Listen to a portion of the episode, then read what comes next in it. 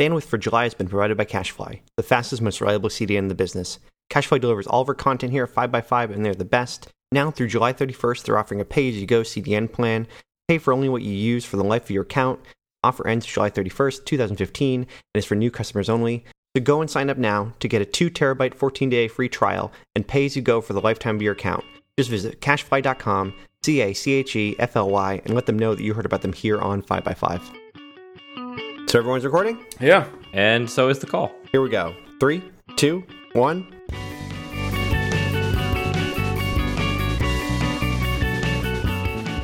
We recorded this episode on July 16th, 2015. This is On the Grid, episode 124. This week we are all back and we're talking about systems because everything is systems. Here we go. You didn't last long in Philadelphia, Matt.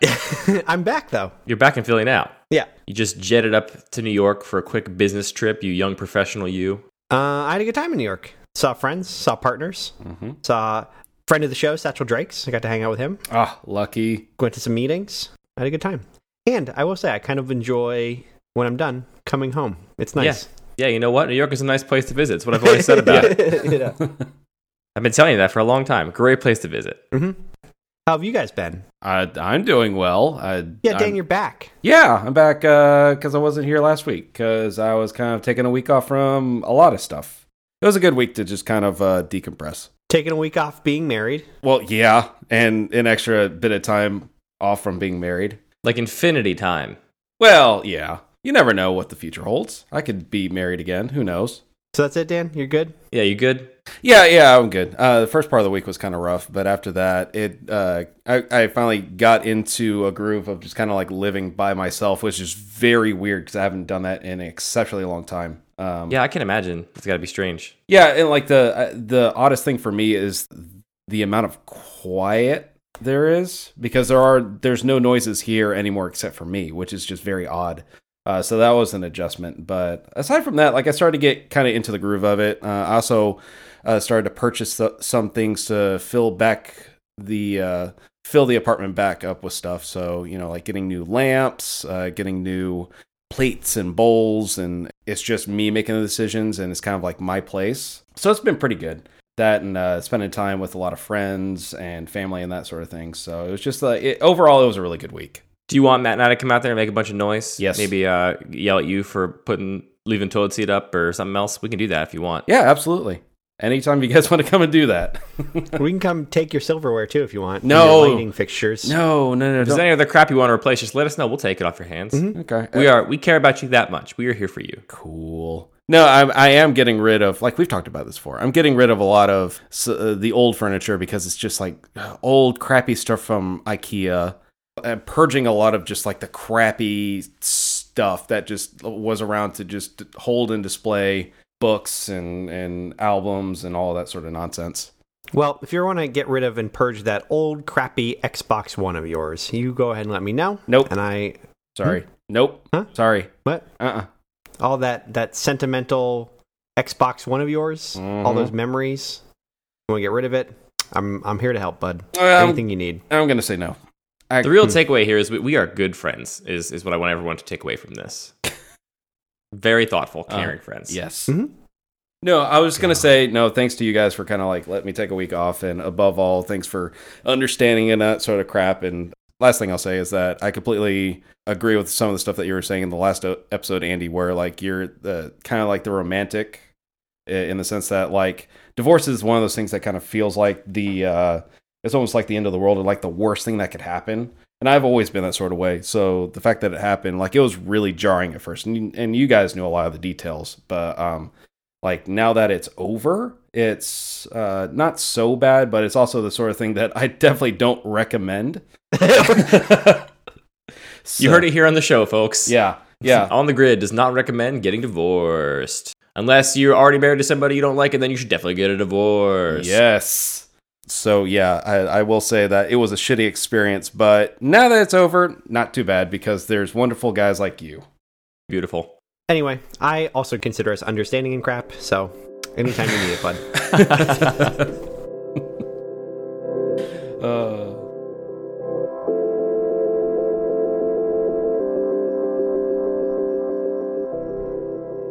Uh, well, I, I got a new credit card today, which I think is also pretty big news. Ooh. D- What does it have a new limit or something? What's so exciting about this? Well, no, I was mostly joking, but actually, this is kind of what I want to talk about in the show. Um, I I was curious. Do do either of you like? Uh, I there's a certain group of people that are like they, they play the credit card game. Hmm. Uh, do you know what I mean? Do you know what I mean by that? Do you guys know someone that plays the credit card game? I think I know what you mean. You might have to clarify, but I think I have a pretty Yeah. good idea, and I think I think I can picture those friends. Yeah, and please please do clarify.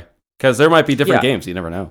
Exactly. Yeah. So maybe we're talking. So for those of you that have not don't know a person like this, maybe you're still in college or something and haven't quite gotten older. There's a certain group of people that uh, take great joy in basically approaching the what I would consider to be a horrible, confusing, terrible world of credit cards and financial management, and they turn it into some sort of game where they try and basically get as much value out of uh, their time in the system as possible. And what that usually equates to, I think, is signing up for lots and lots of credit cards and getting all of the sign up bonuses when you sign up and getting the like you spend a certain amount of money in the first couple months and you get some big point sort of allocation and uh, just doing that uh, and once that card is got all the sort of bonus points out of it you basically just like you know keep it going but don't put anything on it and you get new credit cards and you kind of keep the system going eventually you have logins to all the credit card companies and you've accrued 500,000 credit card points and you fly first class everywhere and you know it, it's this kind of interesting way of and f- for the people that I know that do it like it's not it's not that they're doing it like as a money saving they're not like the coupon clippers right? They're not trying to save money they're doing it because it's kind of a fun game like to see how much they can possibly get out of the system and the, and the benefit of course if they do end up you know getting a lot of value out of it. And um, my position on this until very recently it was just I don't want to participate in any of that. It seems very complicated. I don't want to mess something up and forget about some card and end up with some weird debt. And it just seems uh, kind of high risk and and just like too much to manage. Um, but I recently did decide to get a credit card that's got the points in it and it's going to be all. It's got an annual fee for the first time. It's a card with annual fee, so I have to actually make up the fee in rewards for it to make any sense. Yep. And uh, so I'm, I'm diving into that world, and uh, it's going to be interesting, I think. Why do you want to talk about this? I'm curious. I definitely don't play that game, and I kind of think of credit card as a kind of necessary thing I have to have in my life in order to build some sort of credit. So I use it, like I try to remember to use it for like any sort of big spending, just specifically so I can pay it off immediately. But otherwise, like I would prefer to live my life where I only pay for the things I can afford, and like if like if I could, I'd probably like buy a whole house in one lump sum and not have a mortgage if that was if that was a choice. I said that for so many years. I was like, I was like, I never want to I know. I'm sure I can't do it, but I would like. I like the idea of that. I'll just show up and I'll find a house and I'll say like, here is a hundred thousand dollars. I don't. I don't know where I'm finding a house for a hundred thousand dollars, but here's a hundred thousand place in. Philly for a $100,000. And then we, I just hand a bag of money, and they give me the house, and then I just own it, and then I tell people to get off of my property. That's the thing. Seems like the way to go. Yeah, no, I, I wanted to do that for the longest time, and exactly when I wanted to do that was right around the time I paid off all my student loans, and I was like, "Fuck this game! I'm done forever. Like, I don't want to have to do this again." It's just like the the loan specifically for school really hung over my head like you know a weird dark little cloud. It, just, it upset me to have them there all the time. And when I paid those off, I was like, you know what? I can just never have to do this ever again. I don't. There's no reason I have to take out a loan, have to take out a mortgage. And and even though I am playing this sort of points game now, I guess um, I'm, I'm not. I have no plans to ever spend more money on the card than I can possibly pay back every single month. It's not like I'm going to actually, you know, have a credit line running anywhere. Mhm. So so yeah, I, I'm curious to talk about it because um, first of all, it's been on my mind because this is happening to me, and that's what we talk about in the show. And also, it's a, kind of a weird design thing, right? Like, it's this system that if you are savvy, you can pretty much always. I mean, you definitely can always come out on top. I mean, I've never had a credit card company I've given even a dime to at this point in my life. Uh, Mhm. I've had multiple credit cards, and they've given me reward points, and I've paid every bill on time, and never accrued a single dollar of interest because I never spent more money than I had. I basically treated it like a debit card, as you're describing, Matt. Like, Yeah. don't spend the money once you've already got it in the bank. And, uh, you know, so they've just basically given me free money over the years. And I think there's a lot of people out there that are like that. And so there's that interesting thing is that it's a system you can kind of play uh, if you have the savviness and, frankly, if you have the money to afford to pay back all the bills, if it's not a necessary thing for you to have credit. And the, the trade off for that, which is something that I am conflicted about, is that these companies exist on the backs of all the people that are not those people. The only reason they can afford to offer these reward systems and to have these cards that give you all these crazy points back is because of all the people that can't afford to pay back the bill every month and are getting hit with enormous interest charges and are basically paying for this company to exist. So in a lot of ways, I feel like these companies are just super evil, uh, and for me to take advantage of that system is just through one layer of remove, me taking advantage of all those people that actually have credit card debt and can't pay it back, which is upsetting. But at the same time, I've decided to do it. So after being afflicted about it for a long time, that's kind of the road I'm heading down, I think. So you're evil now. Yeah. I guess I'm think evil about, now. I think about it as like uh, actually I've, I've I haven't really ever clarified this in my brain until right now, but like I've thought this way about alcohol companies before, uh, where like I always th- find it funny where you'll you'll see the the commercial that's like a crazy party and they'll say drink responsibly, and the reality is like if you if everybody did drink responsibly, they wouldn't really be nearly as profitable because like the huge majority of the money that they make tends to be people who buy way too much of it uh, they'd never be that profitable if it was just people who actually did drink responsibly and bought uh, a six pack every two weeks or something. A very responsible six pack. I think of it kind of like that. Like, yeah, you're making a ton of money on people that are abusing your thing, or like, I mean, even like a Candy Crush thing. Yeah, I'm sure they would tell you they'd like you to be financially responsible, but like, man, they're making the most money off the people who are just like completely addicted to it and tapping the thing over and over again, basically playing the slot machine, and they their brain is powered by the rewards.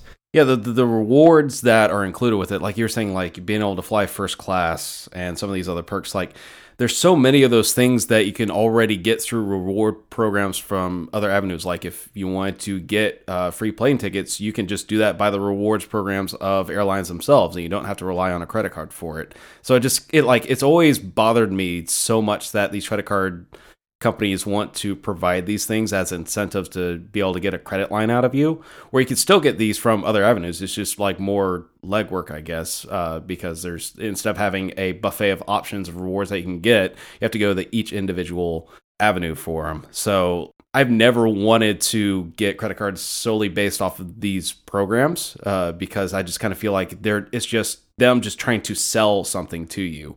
I'd rather just go in and get a reasonable credit line with like all the appropriate checks and balances that you want to be able to have to have a good credit line, and that's it. Well, actually, one one thing that's a big difference between what I said and what you said is uh, I feel I, don't know if this is true, but I feel like the people who use credit card rewards are not uh, the same people who are like being rewarded by the slot machine. Like I don't think the people who are being irresponsible are the ones who are actually gaining the rewards. I think it's the people.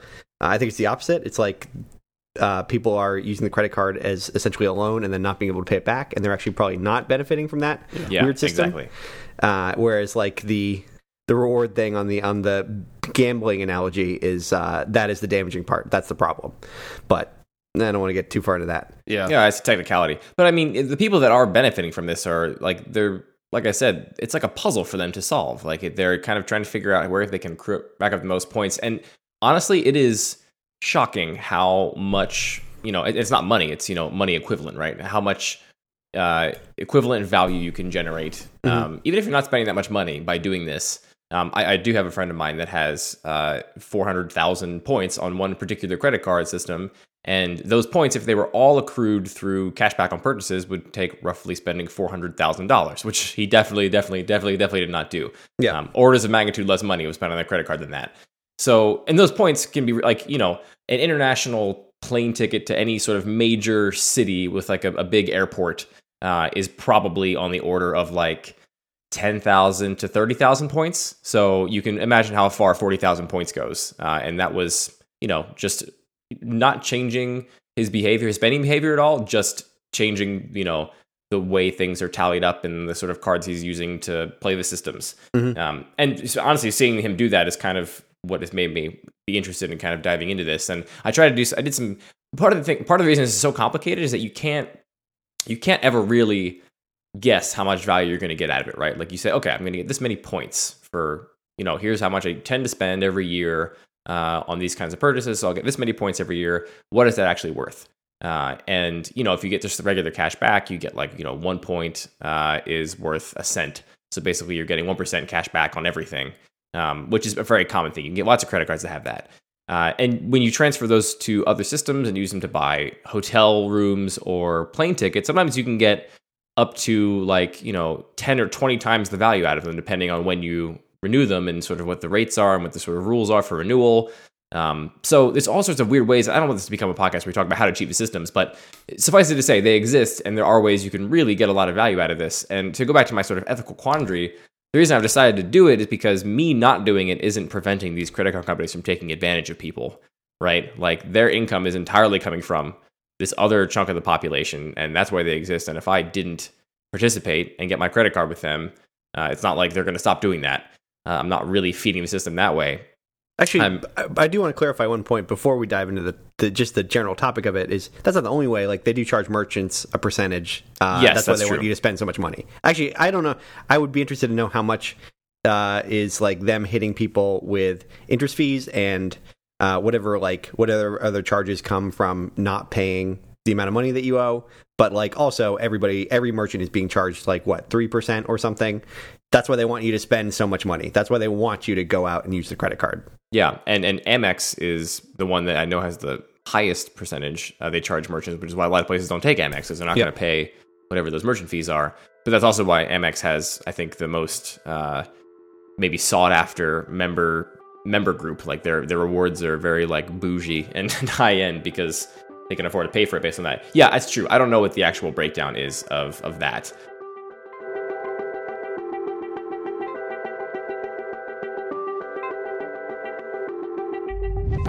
all this talk of financial management and i was thinking you know this is this is a complicated world as we sort of discussed and if you need a new sort of perspective on maybe how to manage your finances uh, there's a place you can go and that place is of course lynda.com Do You mean that online learning platform with over 3,000 on demand video courses? That's the one I'm talking about. And you may know Lynda as the place where you can watch a Photoshop tutorial or something, or you know how to use Excel. But they also have maybe some more practical skills, uh, like basically personal finance tips. I'm looking here at five personal finance tips by Jim Stice. Uh, and just a reminder, people, all the people making these videos are industry recognized professionals. These are not just randos out there. Because, I mean, they do say it's about technology, creative skills, and business. Guess what? Finance is an important part of business, and you can learn it on lynn.com. you are a business. You're you're not just a businessman, you're a business man. You can, as as Jay-Z once said, What's one of his best lines? It's really good. you're a business, comma man. It's better when you say the comma, I agree. For a free 10-day trial, you can visit lynda.com slash OTG. That's L-Y-N-D-A dot com slash OTG. Not how Andy's mom spells it. And I've never brought this up. My mom is also named Linda, not spelled with a Y. I actually knew that. Yeah, well, there you go. So I'm, I'm looking at these other accounting videos and these other sort of personal finance videos. A lot of them are by a Jim Stice. Now I'm looking him up to verify that he is in fact an expert. And here I see that he is a professor of accounting at BYU. So uh, you could either pay to go get a degree and learn from this man, or you could just Yeah. go get a free trial and take all his knowledge. There you go. You can do that. You can master Excel. You can learn negotiation tactics. You can build a website. You can boost your Photoshop skills. That is the thing we probably thought you were supposed to do. Boost your Photoshop skills. You go to lynda.com and you feed your curious mind. Lynda.com, suck up Jim's knowledge. Matt, what if I what if I'm getting confused and I'm watching the video and I, I can't keep up when they're giving me so many good facts too fast? Oh, well, this is perfect. Like, not only are you learning from these top experts, but you can browse them by transcript and you can search for an answer and then you get to skip to that point and you can take notes. You can refer to them later. You can download them. You can watch them on the go. You can create and save playlists. You can learn at your own pace because they are structured so you can watch them from start to finish and consume them in bite sized pieces. What do you think of that, Andy? You know, that's that's a big feature. I, people don't realize how transparent it is to provide transcripts because you're basically letting people just skip around your videos wherever they want. So you can't put any fluff content in there. You can't put any advertising. It's got to be just good, rich content. And I think that's what Lynda, Lynda is standing behind by allowing you to search by topic. Your Lynda.com membership will give you unlimited access to training on hundreds of topics, all at one flat rate. Whether you're looking to become an industry expert, you're passionate about a hobby, or you just want to learn something new, I want you to visit lynda.com slash OTG and sign up for your free 10-day trial. Suck up Jim's knowledge.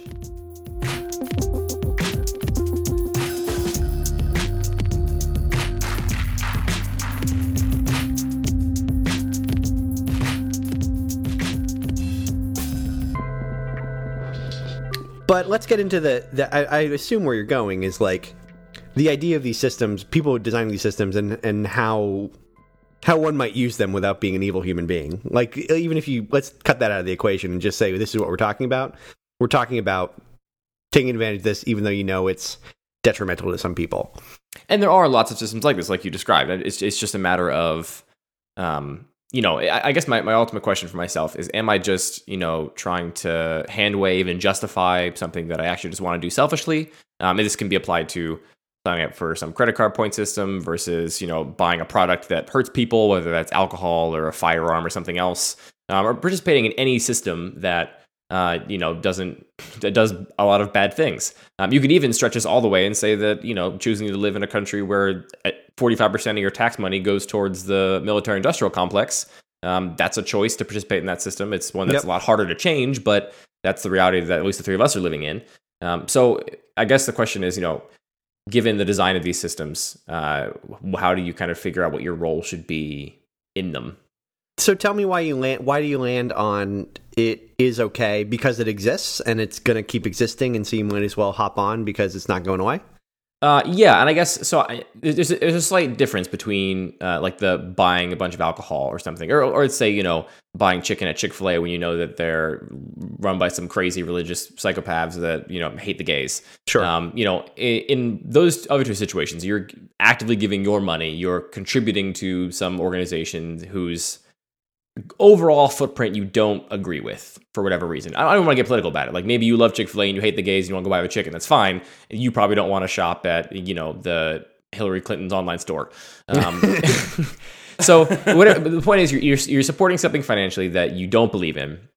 Um, and this credit card thing is a little bit different because, like again, unless I do something wrong, like the net the net of my interaction with this credit card company will be they will be giving me things constantly and I will greatly uh, outpace my annual fee, uh, and I will not accrue any credit uh, things. And so I guess they're getting money from me going and getting the merchant fees for the things I'm paying for. But um, I still think the net for me on the books would be a negative for them. And maybe I'm wrong about that. Maybe, maybe Matt, you're right. Maybe the, the merchant fees are much higher than I'm thinking, and the math works out that uh, I don't get as many rewards as I'm thinking, and this is just all profit for them. Um, but there is that difference there. And so I guess the question is like, yeah, that, that's my justification for doing this now. Um, but more than that, it's like uh, lately I've been I've been just thinking about the idea of being kind of stuck in a system that you don't really have any hope of breaking out of or not participating in. Um, I yeah. think for a lot of people, we could again relate this to the citizenship thing. Like if you're in a country uh, and your family's here and your friends are here and your life is here and moving is expensive. Uh, you're probably not likely to leave to go to a different country because you don't agree with how your tax dollars are being spent in a certain country. So yeah. we'll, we'll, count that as something that is a system you're basically stuck in, uh, unless that is your highest value. Unless you, you care about your tax dollars being spent in, in alignment with your values more than being around your family and more than being around your friends and you know more than keeping your job. Um, you're, you're kind of stuck there. So given your sort of the fact that you're stuck in a system like that, what is the best thing to do? Is the best thing to do to try and just do what you can given the limits of that system to do good? Is the best thing to do to campaign ceaselessly to change that system you're a part of? Is the best thing to do to either get out of it and quit? And if you don't, you're a hypocrite and you should just kind of accept that this is what's happening. Does that make sense? It does make sense. It's it's like do you do the best with the situation that you have or you try to change the situation, which may maybe that never happens. Maybe that's a fruitless effort. And I guess that's another that'd be another debate. Can you change any of this? Is it worth your effort or would would you just like would it be a fruitless effort if you died before anything ever happened? And then I mean I, I I've thought about that even just like you know, we've had podcasts talking about urban planning and working in government. We, you know, when we talked to Gitamba, he's he worked in Hartford at some point. I've thought about that and be like, maybe that's a thing I should do with my life because then I can actually maybe affect things and ultimately, where I land on it is like, maybe I could, maybe it would be something, but I think I would mostly be unhappy all the time. It would feel like nothing is happening. I'd probably design for a lot of arguments that would go nowhere and be very sad. And like, ultimately, I will die one day, and I don't want to take on something that big. Which is, I don't know, is that a terrible attitude to have, or is it just like a realistic approach to your life? And ultimately, you're talking about yourself. You got to live your life. You have to be happy with your existence and there's an interesting way to maybe summarize this or at least look at it from a maybe a more practical example um, there's a documentary that i was shown in college for one of my my courses and the documentary is about uh, this one particular boy scout whose name is Stephen something i don't remember i'll have to find it on google later put it in the show notes who um, for his entire time in the Boy Scouts, and he spent his his entire sort of childhood there. He started very young, eventually became an Eagle Scout. Um, he was sort of campaigning for the Boy Scouts to um, re- sort of remove their ban on letting in uh, gay people, uh, both in terms of uh, children that were in the Scouts and also management leaders, you know, the the parents and things that were involved at the high levels. And this whole documentary was about this kid basically on this mission. And after watching this when I was in college, this was, you know, I guess seven years ago, eight years ago, I watched this. Um, you know, we had a discussion about it in class, and I found myself on one side of the argument, which was that I watched this whole thing and I was so struck by this person's, and he starts out a kid, but at the end, he's like, you know, 18, 19, and he's an Eagle Scout. So at that point, you, I think you'd be critical of his decisions. I was yeah. so struck by this person's like hypocrisy. And there's lots of shots of him, you know, going to pride marches dressed up as a Boy Scout and talking about how the Boy Scouts have to let people in and everyone cheers. And for me, it was just like, this person has dedicated so much time and surely so much money to this particular organization that he feels so strongly should do something different.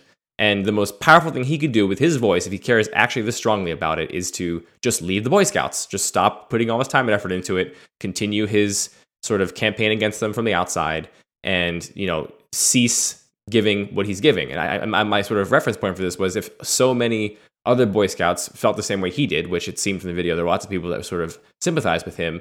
If there was a mass you know exodus from the Boy Scouts, maybe they would change their policies. Now I think now they have actually changed their policies. This documentary I think was made mm-hmm. in like the early 2000s or something. So the documentary you know covers his entire sort of trials to try and get it done, and by the end of the movie he hasn't gotten it done. And I felt very strongly. I was like, this just makes no sense for this person to be supporting this organization so overtly, and yet at the same time trying to change one of its fundamental values and talk about how wrong it is. Um, and almost every single person in the entire class was completely against me and thought I was a madman, um, which has really stuck with me, uh, including some of my very close friends. I've, I've, had this is like the biggest argument I've had with some people that are very sort of important to me in my life, and they were like, "That's preposterous. You can't expect to leave everything that you don't agree with completely, and calling for change from the inside is a totally valid and sometimes the most effective way to."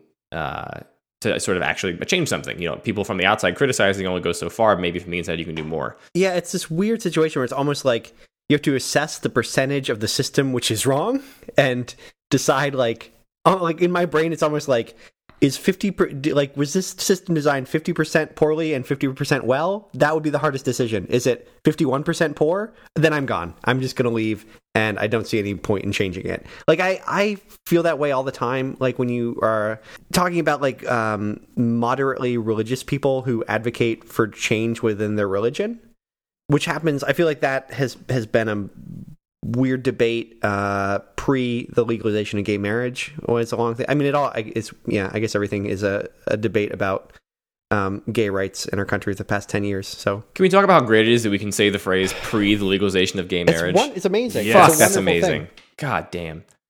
Uh, but that was always one that kind of blew me away when you'd see like um, you know you'd see a TV show with like here is the the pastor that is started a congregation that is good with gay marriage and he's advocating to change the religion. And like in one way, you're like, this is great because here's a person who stands for, you know, human rights and the things that I believe in. And like, wouldn't it be great if all the systems stand for human rights and they should all change? But then my, the bigger voice in my head is kind of like, what, like, why are you participating in the system that's like always going to be structured around something like that? Like, here's a thing that's well, kind of designed not to change and why why do you feel like you should advocate for change within it when you could um, go live your life and do whatever you want to do and um, enjoy the freedoms that you're you're allowed. Uh, and you don't have to be oppressed here. You don't have to do it. You can just go enjoy which that when you make the citizenship argument i'm like well that's too hard. I couldn't ever possibly do it. But because i'm not attached to any sort of religious base i'm like then leave. It's you're free. Do whatever you want. It's great. The world is great and for a lot of people, leaving their religion would be way harder than leaving their country. I think it would worth. be. I think it's. I mean, that's yeah. my perspective because I didn't really have it. But Dan was about to argue with me. Yeah, no, uh, I well, I don't want to. Okay, so I want to bring up a different angle. Uh, I think the whole the the religion example is actually a really good one because like if there were a pastor who was completely okay with gay marriage wanted to be able to be an advocate for a change within whatever religious organization that they were part of to be able to bring this change on and have it kind of be uh, organization wide uh, like i think that's completely valid because uh, to them they don't want to uh, give up the, their faith in whatever God being beings whatever that they believe in, and also uh, the the group that they get to be able to share that with. Like if it were a, a single church, uh, that's like saying that they have to leave their congregation, people that they've uh, been able to cultivate uh, long lasting relationships with uh, over a single stance. And that's where it becomes complicated because uh, they still want to be able to participate in that. Like they still want to be able to preach. They still want to be able to like have that passion in their life, but also at the same time uh, advocate for a thing that they think should change. And the thing is that like religious organizations are, are not things that like uh, are totally against change. It's just really slow. And that's the same thing with something like the Boy Scouts, where there is eventually change. It just takes a really long time. So uh, I, I think it's sometimes a mentality where a lot of us feel like, okay, this this needs to change right now.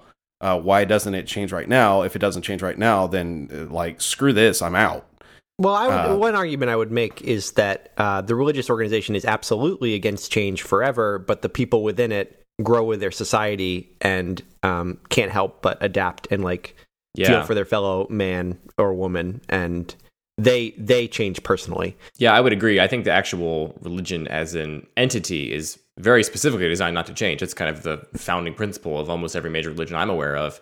It's just that eventually when enough of your constituents have become just naturally more progressive as time moves on you can no longer say well, the things you want to say and not look crazy. So it's like a they're being begrudgingly dragged into the future. They're not changing of their own accord. Well, it, it's not so much that. I mean, a lot of uh, well, okay, I could speak on uh, different uh, portions of Christianity that uh, it's not so much that it's completely against change. Usually, it's uh, at a point where it says like, "Here's what the religious text says." Uh, this is how we're interpreting it right now, and then this is going to be doctrine for however long.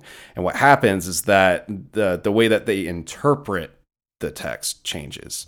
So it's not so much like the the Bible or anything like that is the rule book, and there's only one way to read it, and that once you've read it, like you know all the rules, they're not allowed to change, whatever. It's mostly uh, upon the interpretation, which is why it gets so muddy, and that's why people get so passionate about it because from one angle you could say that um, like oh no this is the way it is this is the way it's interpreted like that, that that's the only way it's going to go. And then when somebody brings up a, a, an argument or alternative to that uh, that's almost like saying like everything that you've believed in for the longest time is not valid. That's usually how it turns out. So but, but those interpretations of text like that that to me is the like perfect example of working backwards to try and justify something that you don't actually want to change right? Like within our lifetime, the Pope was telling people in AIDS ridden countries that if they use condoms, they're going to hell, uh, which to me is like a fucking enormous crime against humanity that I can't believe was going on.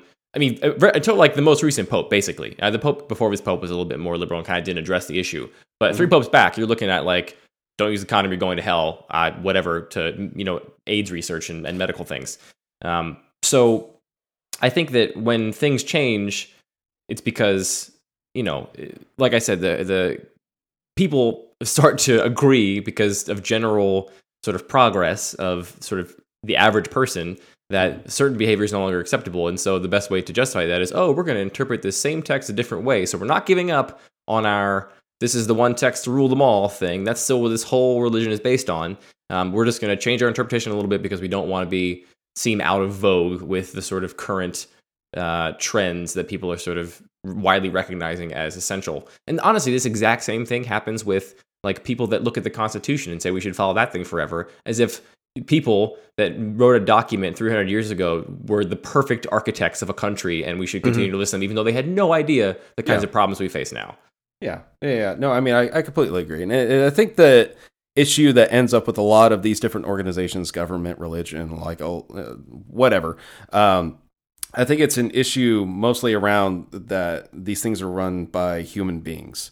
and that and like it's not so much that like the the rule book is solid it's just that uh, people pass through time and yes things change and evolve and progress and that's fine but uh, it becomes like the boy scouts uh, it, there was this whole mechanical thing that was constructed to say like oh these are the morals of the boy scouts. This is what we're always going to stand for. And eventually when they change or like there's a proposed change they just look back at whatever they constructed back in the day and say like well no, no, no, this is the way it's supposed to be. Like we're not like if if we change it everything's going to fall apart and you know when change comes and like with the boy scouts when they allow uh, gays into the organization things didn't fall apart. So a lot of times it's mostly this this whole thing with just normal human beings feeling like well this is the way it's always been. If it changes it's it's either not going to be the same or it's just not going to be there anymore.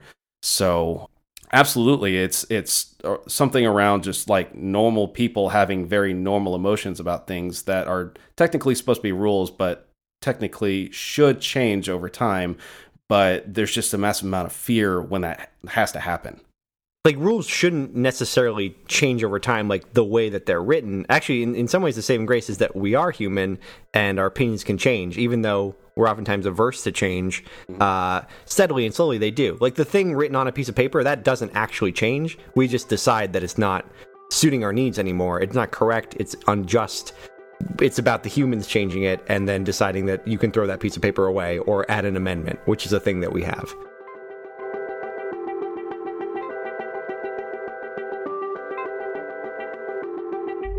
We are talking about systems here, folks.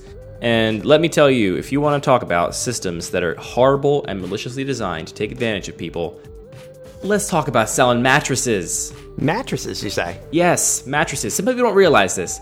Mattresses are one of the most corrupt, horrible industries in existence. If you want to buy a mattress, you are completely out of luck because here, here's what they do the mattress companies have such a monopoly over the market of people selling mattresses because of the sort of uh, pipeline of resources required to make them. And what they do is they actually, in many ways that are actually completely illegal, they manipulate the market and the advertising. Um, so one example of this is if you go and try and comparison shop mattresses, right? The comparison shopping is one of the best things we as consumers have available to us. It allows us to find a better product at a better price and support the company making the best thing, and then the company that's failing will fail. That's the whole like sort of tenet of capitalism.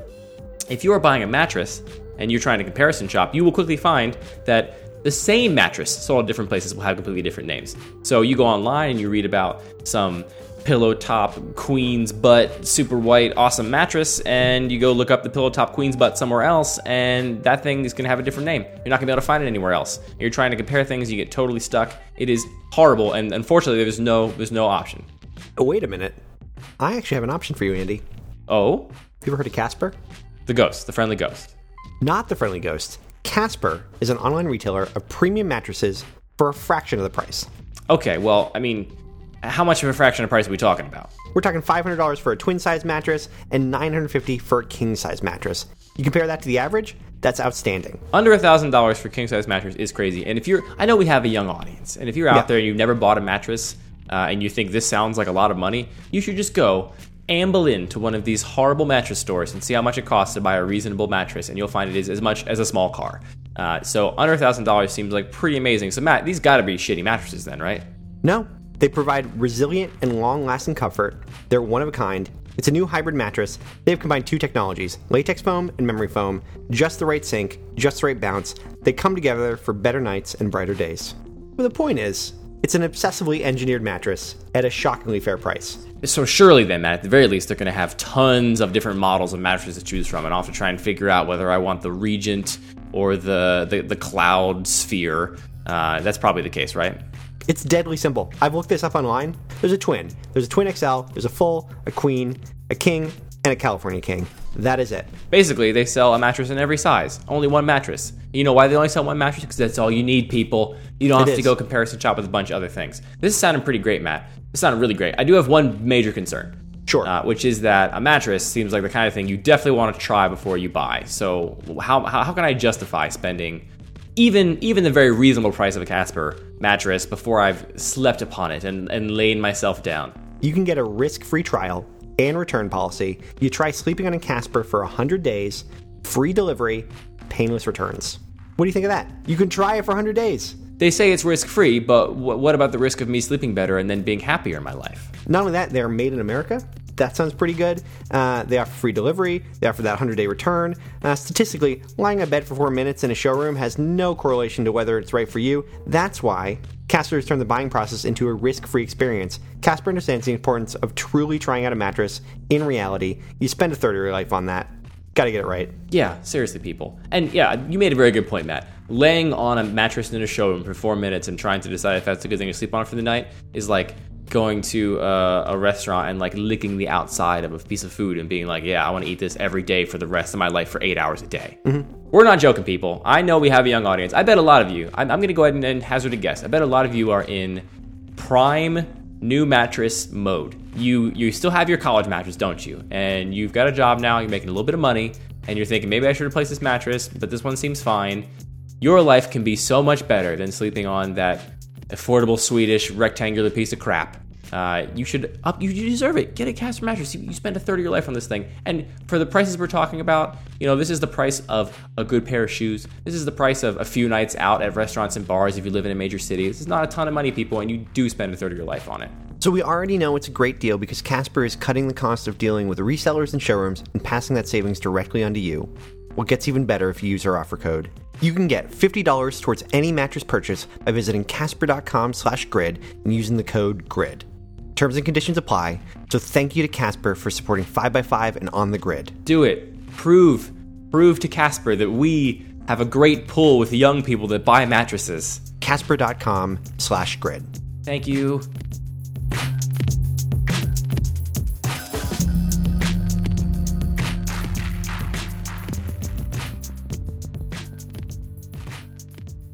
Am I crazy for thinking this like aversion to change? I don't. I, I think from honestly, what we're talking about, this aversion to change comes ultimately on all of these issues down to just like family, right? Like if you come from a family where uh, you know a religion was something you were raised in, uh, I don't think that. I think a lot of people in those situations don't necessarily care much for the religion. They don't really care either way, you know. They but they care about the ritual, about the fact that their mother and their grandmother and their siblings always went to church, and there was a sense of community and family. And uh, same goes for people that uh, are you know big gun people. I think very oftentimes you grew up and you know you your first introduction with to guns was hunting with your dad, and you have all these fond memories, and it's a way of life for you. It's just like a tool. Um, and so you know I think that all of these issues, these like change averse things, come down to like this is the way I was raised, which is a very, very powerful thing to try and work against with logic and reason and statistics. And oh, by the way, if you own a gun, the most likely thing it's going to get shot with that is you. Um, statistically, that doesn't.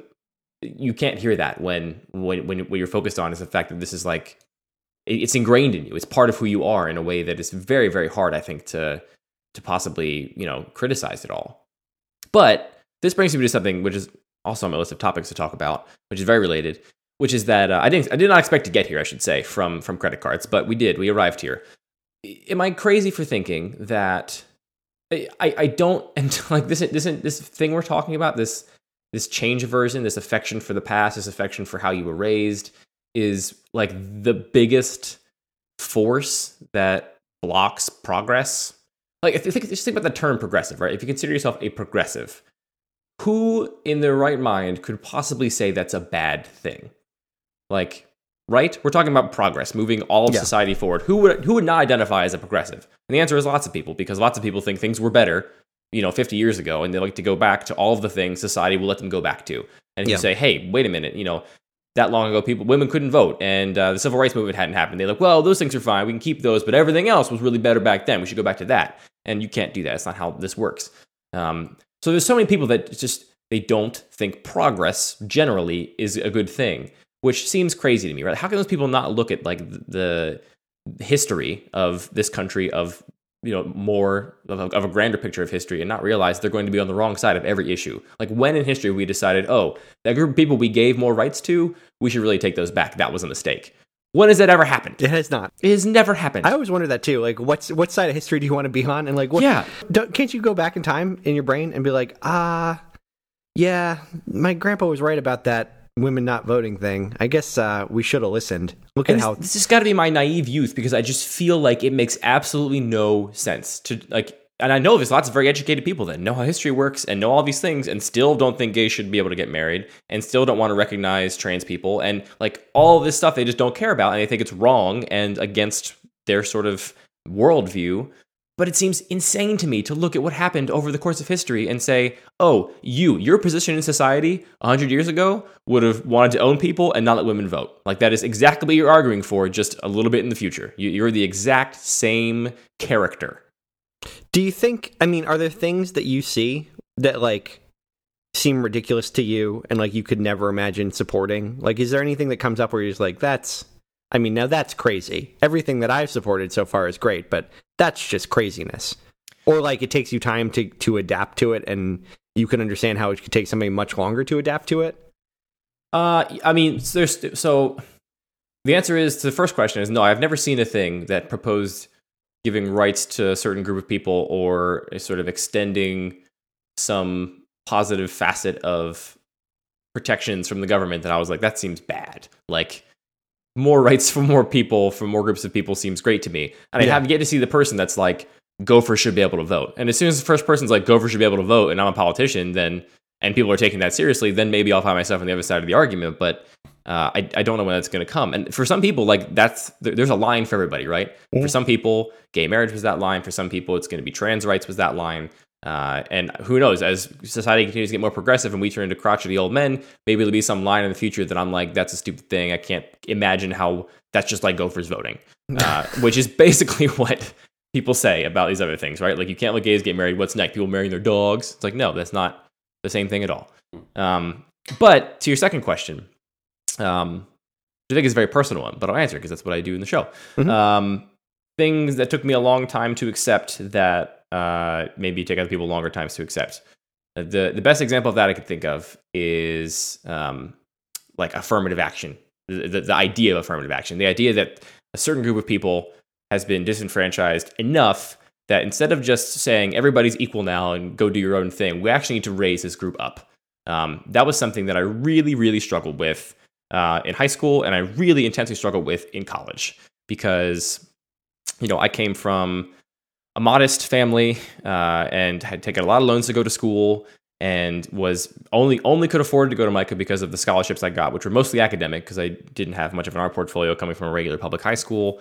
Um, I could never afford to go to that school without that. And they have so many scholarships you can continue to get once you're a student, um, which is something I think MICA does a really good job of. Like they don't just, I think a lot of places you arrive and, you know, wherever you dib at your arrival, that's your scholarships for your four year tenure. But every year, MICA sort of reevaluates students and the people that are doing well get more scholarships, people that are doing poorly can lose them. Um, and you look at the list of scholarships that a place like MICA offers, and by the virtue of being a white male from the suburbs, I was excluded from a huge number of them, um, which at the time felt incredibly unfair to me. The fact that I was vaguely struggling to pay for this sort of college, right? And I was not able eligible for these things because I wasn't a woman, I wasn't black, I wasn't Native American, I wasn't, you know, whatever sort of specific specific group was being targeted with a, with a certain scholarship. And the other more frustrating thing is I knew I was working much harder than lots of people that were eligible for those scholarships and were going to be applying for them. Um, it was very hard for me as a 20 year old person to not look at that and feel incredibly slighted. And now I've done a pretty significant 180 on that. Um, and honestly, I think running a business for a little while and sort of getting a more intimate knowledge of some of these systems that are at play will, will give you that. Um, and I totally get why that is a thing that we absolutely need to do as a society. And you know, I'm going to XOXO this year. Uh, if you're listening and you can be there, I'll see you there. It'll be fun. And it's the first conference I've ever attended as, uh, as just gone as a person. Um, I've never, I've always avoided conferences for a number of reasons, uh, and one of the reasons I'm going to XOXO is because they've specifically had a program to give people that are underrepresented in the technology and weird internet nerd space um, a discounted rate to go to the the conference if they if they applied and were able to. Um, and they they caught some criticism from that from basically me six years ago, uh, criticizing them. Um, but that's one of the reasons I wanted to go. I was like, this, their their dedication to fostering an actually diverse and interesting group of people is going to make this a much better experience than any other conference that's just the same group of people over and over again. Um, so that's something that took me a long time to come around on, uh, and I'm think I think I'm most embarrassed of it because you know I'm I'm an outspoken person, and I was outspoken against it when I was in college. I wasn't I wasn't just Yeah. sitting there thinking, oh, this is a this is a thing that I feel like I'm being slighted. I was telling people that, which is horribly embarrassing to admit because you know it's just an idiot kid. Um, and I'm probably being an idiot kid now about something else that in 10 years I'll look back and say I was an idiot kid now. But um, that's something that took me a long, long, long, long time to come around on. And it, ultimately, they were totally right, right? Like ultimately, I was able to graduate, uh, started a business, and was very fortunately able to pay off all my student loans in a couple of years, which it proves the entire system is perfect, right? Because I didn't actually need the scholarships. It felt like I did at the time, but you know, if you graduate and you're a white dude and you walk into client meetings as a white dude that has some charisma, you can get some clients, you can pay the bills. Uh, so it totally worked out, uh, and I happily paid those loans back and sort of had a moment where I was like, wait a minute. they, they probably knew that was going to happen statistically. Yeah. Mm-hmm. Well, because that's that's an interesting thing because it makes me think two things. One, you noticed the system, you thought this is really wrong, you changed your mind, and realized it was kind of right. But we also talked about a ton of things that were not flexible enough. They don't work, and people try to flex them to their will, but it's in some ways I guess it works, in some ways it's a fruitless effort. And I kind of wonder like what Th- then what what is then the value of a system like what when when you go not that we're I don't think we're ever going to like draft the constitution or something but when you go into designing a system like how rigid is it how flexible is it like how much do you plan for being wrong with, while it's still having kind of constraints and walls and like enough that it isn't just a blank piece of paper Yeah, because that's and that's something that you know when you say designing a system, uh, I I think and Dan, you mentioned this too. You said like, oh, ultimately at the at the top of all these religious institutions, top of all these governments, it's just people, and that's why they're kind of flawed. Um, it's interesting because I don't think almost anybody thinks they're designing a system, right? Like systems kind of happen when one person or a group of people make a series of decisions. Then each decision feels like a decision in and of itself, Mhm. and then ultimately what you've created is some sort of system that has a, an effect. And once it exists, I think it becomes very, very hard to change. Um, this is very evident in very large systems like government. Um, like our government moves slowly, and as much as I'm a progressive, I think it's probably good that it moves slowly for lots of reasons. Um, and the same goes for like people who talk about company culture, right? Like that, that's the same sort of thing.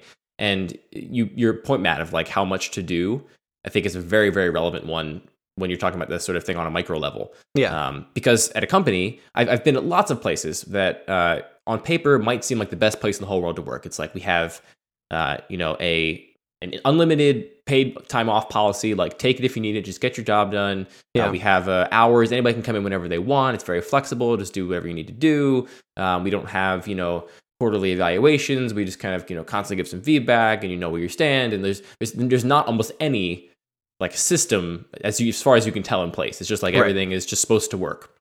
Um, and there are whole companies like I, I don't understand holacracy too well, but I know that companies like Zappos and uh, I think uh, Valve too uh, operate kind of systematically in a similar way. Like the idea is that everyone should just know what they're going to do. So there's systems that exist that are like that. But here's the trade off. And when we started Friends of the Web, that was our vision, right? We're like, oh, if we can just not have rules, that's exactly what we want. It's funny because we're there too. Like we have that vacation policy of kind of like take the time that you need because it's a very small team of people, and maybe we're gonna have to learn that doesn't work. I don't know. So but- here's where the hammer falls, Matt, because I mean, we learned quick, pretty quickly, I think, that you know when you think of rules and systems, but a system is just a you know a bunch of rules. You imagine them mostly prohibiting behavior you don't want, right? Yeah. When you think about rules, you're like you can only take 20 paid days off, so don't take 21 or 22. You're not allowed to do that. This is the limit. And uh, we're going to have a quarterly review every three months. And if you don't have that, then you're in trouble. This is sort of the thing we have to do. We're setting these rules and putting a stake in the ground. And what you don't think about is that those rules are also a sort of privilege, right? Um, so I, I've been I've talked to employees who work for companies that have a take as much paid time off as you need policy, and what what happens to a lot of those people is they feel guilty taking any paid time Yes. off because everyone else is just there and they're like, okay, I'm leaving, and there's no because they weren't given permission to take those 20 days. You know, they, they didn't they don't have a number where they know everybody is allowed to take this much time off. This is a widely accepted thing. I can do that. Um, and the same goes for a quarterly review. I think a lot of companies think that they're communicating to their employees both how they're doing and they're also hearing from their employees how happy or unhappy they are. Uh, but if you don't set time for a quarterly review, you will never know how much you're missing, and it's so so so much. Um, so we've started to put more and more rules into, into place than I ever would have thought we would have, just because we found that people left to their own devices can't be trusted to do the things that are important, uh, whether that's taking time off so you don't go crazy and feel overworked, or whether that's communicating how you're feeling about your job to your people that are in charge of you. Um, and so we were trying to put rules in place that encourage good behavior instead of prohibit bad behavior. Uh, and ultimately, that starts to become a habit and a ritual. And then you actually start to get that type of culture you wanted, but you've actually created it instead of it just expecting it to happen, you know? Yeah. I'm interested because I know Dan's probably been through it uh, quite a bit, and like we're. I mean, I mean, I'm sure you've been through the startup thing where Yeah. it's like seems totally flexible, but then people compete to not take time off, and like I, you know, to me, like it seems great, but like I'm also, um, it's small enough that like everybody's kind of independent, and uh, if things were to get bigger and there's like people working underneath other, other people, I'm sure it changes the dynamic quite a bit. How do you feel, Andy, about um, when you implement a rule and it's wrong or it, do- it doesn't work? Uh, whereas your like flexible one, maybe there were some weird consequences of it, but you at least had the flexibility to change it. Whereas maybe a rule seems different, like it, it's hard to repeal it, or do you just not have any uh, qualms about taking a rule away that didn't work? Yeah, we have no reservations about changing things. And to your point, Matt, I don't know if that to people that work with us breeds a sense of insecurity, like oh, any rule could change at any time. This place is totally in flux. We hired, we made our first two full time hires around the sameish time, which was we were coming up on almost three years ago, which is crazy. Um, and when we did that, it was since then. So in the past two and a half, three years, um, we have totally and completely changed the way that we decide how much everyone gets paid three times. Um, so they were hired on a certain set of terms, and six months later we said, "This isn't really working. We're going to totally change this. Are you okay with the new thing?" And they said yes. And then six months later we said, "That's also not working. We're going to change it again in this way. How do you feel about that?" They said yes. Uh, so I don't know honestly if there's a sense of uh, insecurity from them because of that, but I think that's been the model we've kind of adopted. It's just a rule is not anything that we have any uh, qualms about changing. Like you said, it's just uh, a thing we're trying to do to encourage a certain type of good behavior. Um, and, and we do change them a lot, which I, I hope continues to be that way. Uh, I wouldn't want to get stuck. I mean, there are times, and this is in sort of less serious ways, but for example, we for a long time did a sort of morning uh, sort of stand up every day, which is dumb startup culture for everyone talks about what they're doing and, and sort of has a big meeting. I just hate calling it a stand up. Hey, hey. so stupid. It can be useful. No, we do we do we do a morning meetup. Yeah. We do Yeah. a morning meetup just well because we're a remote team, so we have to. Um, like you could just if you didn't check in with everybody, like I feel like I would have to worry that people feel like they're um uncared for. Like Yeah, they're it feels like a good way to start the day. So Yeah. we did it for a long time. We, we started out, it worked great. And then at some point along the way, I don't know when it happened, um, everyone kind of just stopped paying attention, right? And it was like when it was your turn to tell, say what you were doing, you said what you were doing. And then for the other 30 minutes, you just kind of, you know, you did it on your phone, Yeah. you daydreamed. And this happened to all of us. I'm not being critical of anybody. I too found myself doing this. And it, I think it took us too long to realize that's what was happening, and nobody was actually getting any value out of it anymore.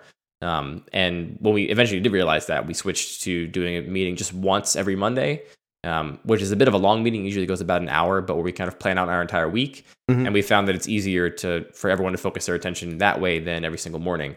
And so, it, like to your point, Matt, some of these rules can be wrong, and they can exist for a long, long time before you realize, oh, that was not quite the right thing. We've been doing this in a way that's not totally efficient.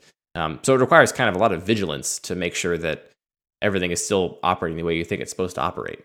What Dan from from the other side of it? What was your take when you were going through the the take whatever vacation time you want? Now it's a competition. The things may change at any given time. I don't feel so secure about this.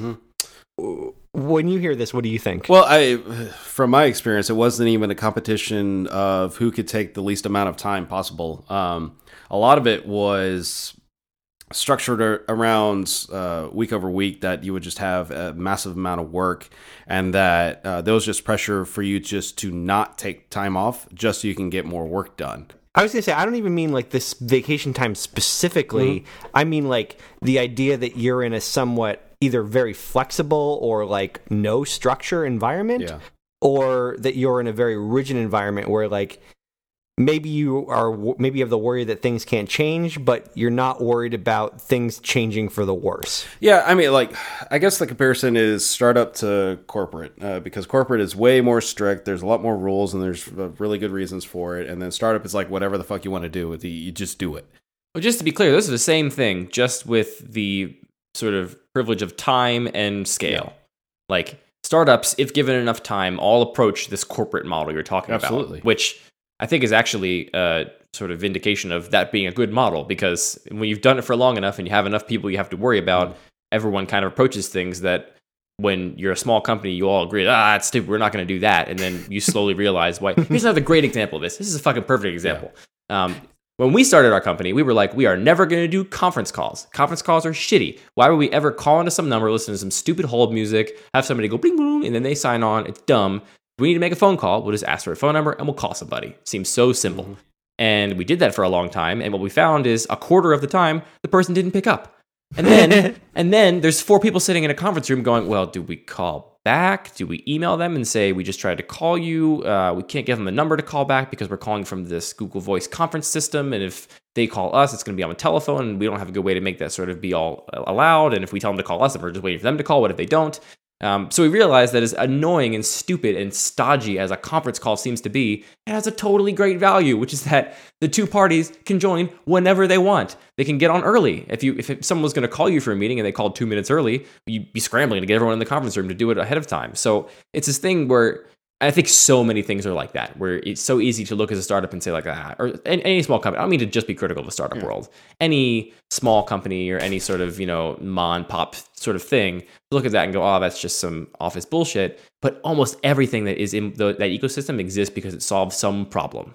Yes. And you solve enough problems in enough weird ways, and you end up with this weird new culture, this weird system. And that's what governments are, and that's what businesses are that are big, and that's what religions are. Is you sort of patched everything along the way in ways that kind of worked, and you eventually end up with you know tax forms that are completely incomprehensible, and you know religions that can't interpret their own texts, and certain people at different levels disagree with each other, and Yeah. it's just this is this is the reality of every human system. Every human system is this big like uh, what's the name of the machines? The you know Rube Rube Goldberg machine. It's all they're all like Rube Goldberg machines, right? Where it seems so simple. You're like, okay, we just need to make this product as a company, or we just need to govern people, and then all these stupid moving parts that seem so unnecessary just end up in it. so here's the the end result in my brain is like we we sure do like talking about designing systems and yet the biggest systems in our lives tend to be these what you're calling rube goldberg machines uh sorry tend to be these like rube goldberg machines that seem patched together to get a simple thing done. Like do you think all this talk of system design is a bit silly because we don't know enough to really design it from the top down? Or like we're just not doing a good job of like like should we- should you have hired someone on day one to design your company and you'd be much better off? But of course you couldn't have done that because you didn't have any money. But It's true. We were poor. yeah.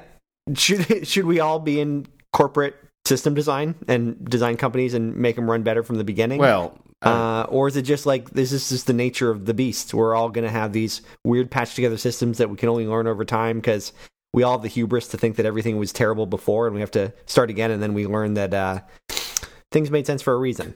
Things were put in place for a reason. I think there's two options. One of the options is that you really can't design systems in the way that we want to. You can't sit down as the omnipotent designer we all picture in our heads and lay out your graph paper and be like, this is how a system is going to work. Um, I don't know a ton about you know urban planners and stuff like that. I don't know if that's as beautiful as I imagine it to be, or if it's incredibly compromised, which I think is probably the actuality.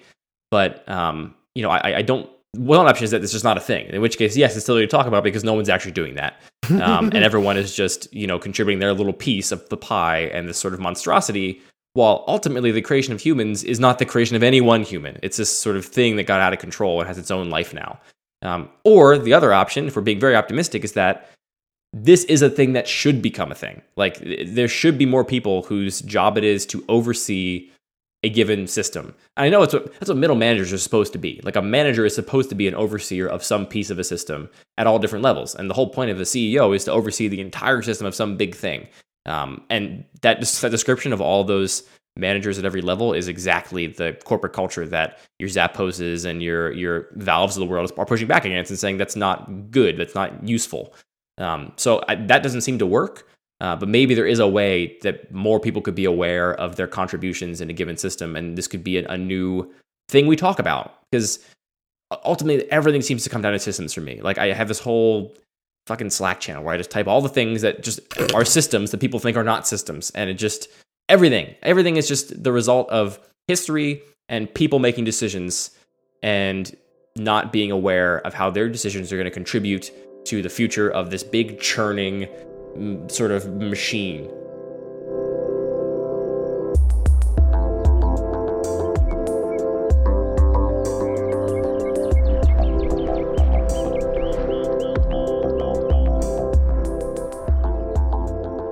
Okay, so I'm going to break some barriers because we talked previously about maybe not doing this, but I'm going to do it, and we're going to see how it goes. Oh God, what what did we tell you? My not to happy do? ending is a sandwich. I had a really good sandwich Yes. for lunch. What'd you do? Okay, so mine is actually going to be music, and there's a reason behind it. We talked specifically about being very wary about music.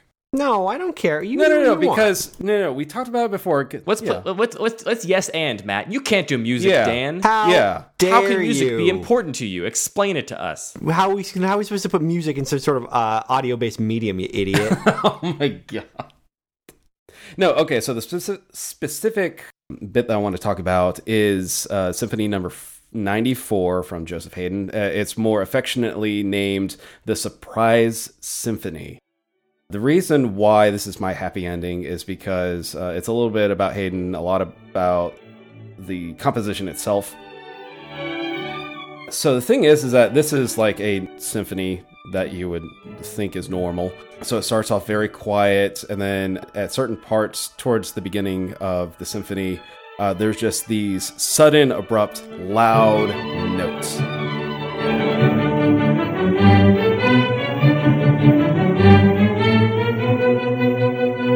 And then it goes right back to quiet. So it's almost like it, it kind of feels like Haydn's trying to jolt you awake. It kind of feels like he's playing a prank on you. And the thing is, is that he kind of actually is. And that's the reason why I love this so much, is because uh, Hayden, throughout his career, was known for almost playing practical jokes uh, on the audience through music. Mostly because like he was uh, creating compositions that were uh, meant to entertain dignitaries, royalty, that sort of thing. And for this one specifically, uh, the, the, as legend has it, the whole point of this, where like he has these loud, abrupt notes uh, to jolt people awake, was because people were falling asleep at uh, certain parts of a larger concert. Uh, so he almost used that as a tool to like uh, get back on the people that would be snoozing in the in the front of the audience. I love this so much because this was in the same era as Beethoven, as Mozart, as all these other composers and musicians that were very dedicated to creating music and performing it, and then the audience was entirely there just to bask in the glory of, of the creation of whatever these composers had created.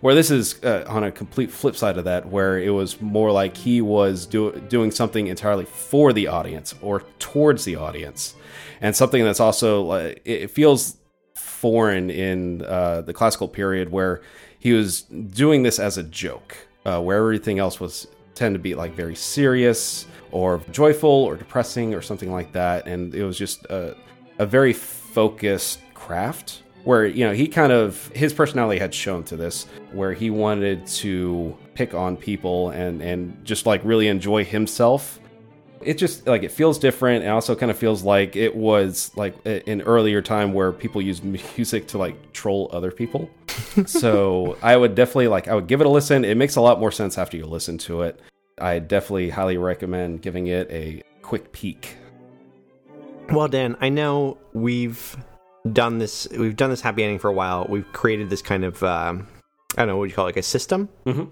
and you've gone and you've broken the rules. Yep. And it's my favorite one yet. ah I want to check it out. I'm interested. I like it a lot. I'm actually familiar with it, and it is great. Good one, Dan.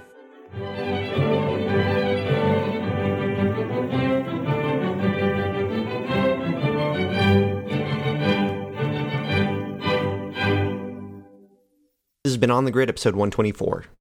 You can email us, mail it on thegrid.co. If it's shorter, you can tweet to us at gridshow. And uh, if you want to post some more public feedback and maybe get some comments from our other listeners, go to our subreddit, onthegrid.reddit.com. There you'll be able to find a thread for this episode. Go check it out and comment on thegrid.reddit.com. Right now, you're listening to Symphony Number 94 by Joseph Haydn, performed by the Boston Symphony Orchestra. Thanks to archive.org for this public domain copy. Thanks to Glassboy for our interlude music this week. Thanks to Girlfriends for the theme music. And most importantly, thanks to you for listening. Until next week.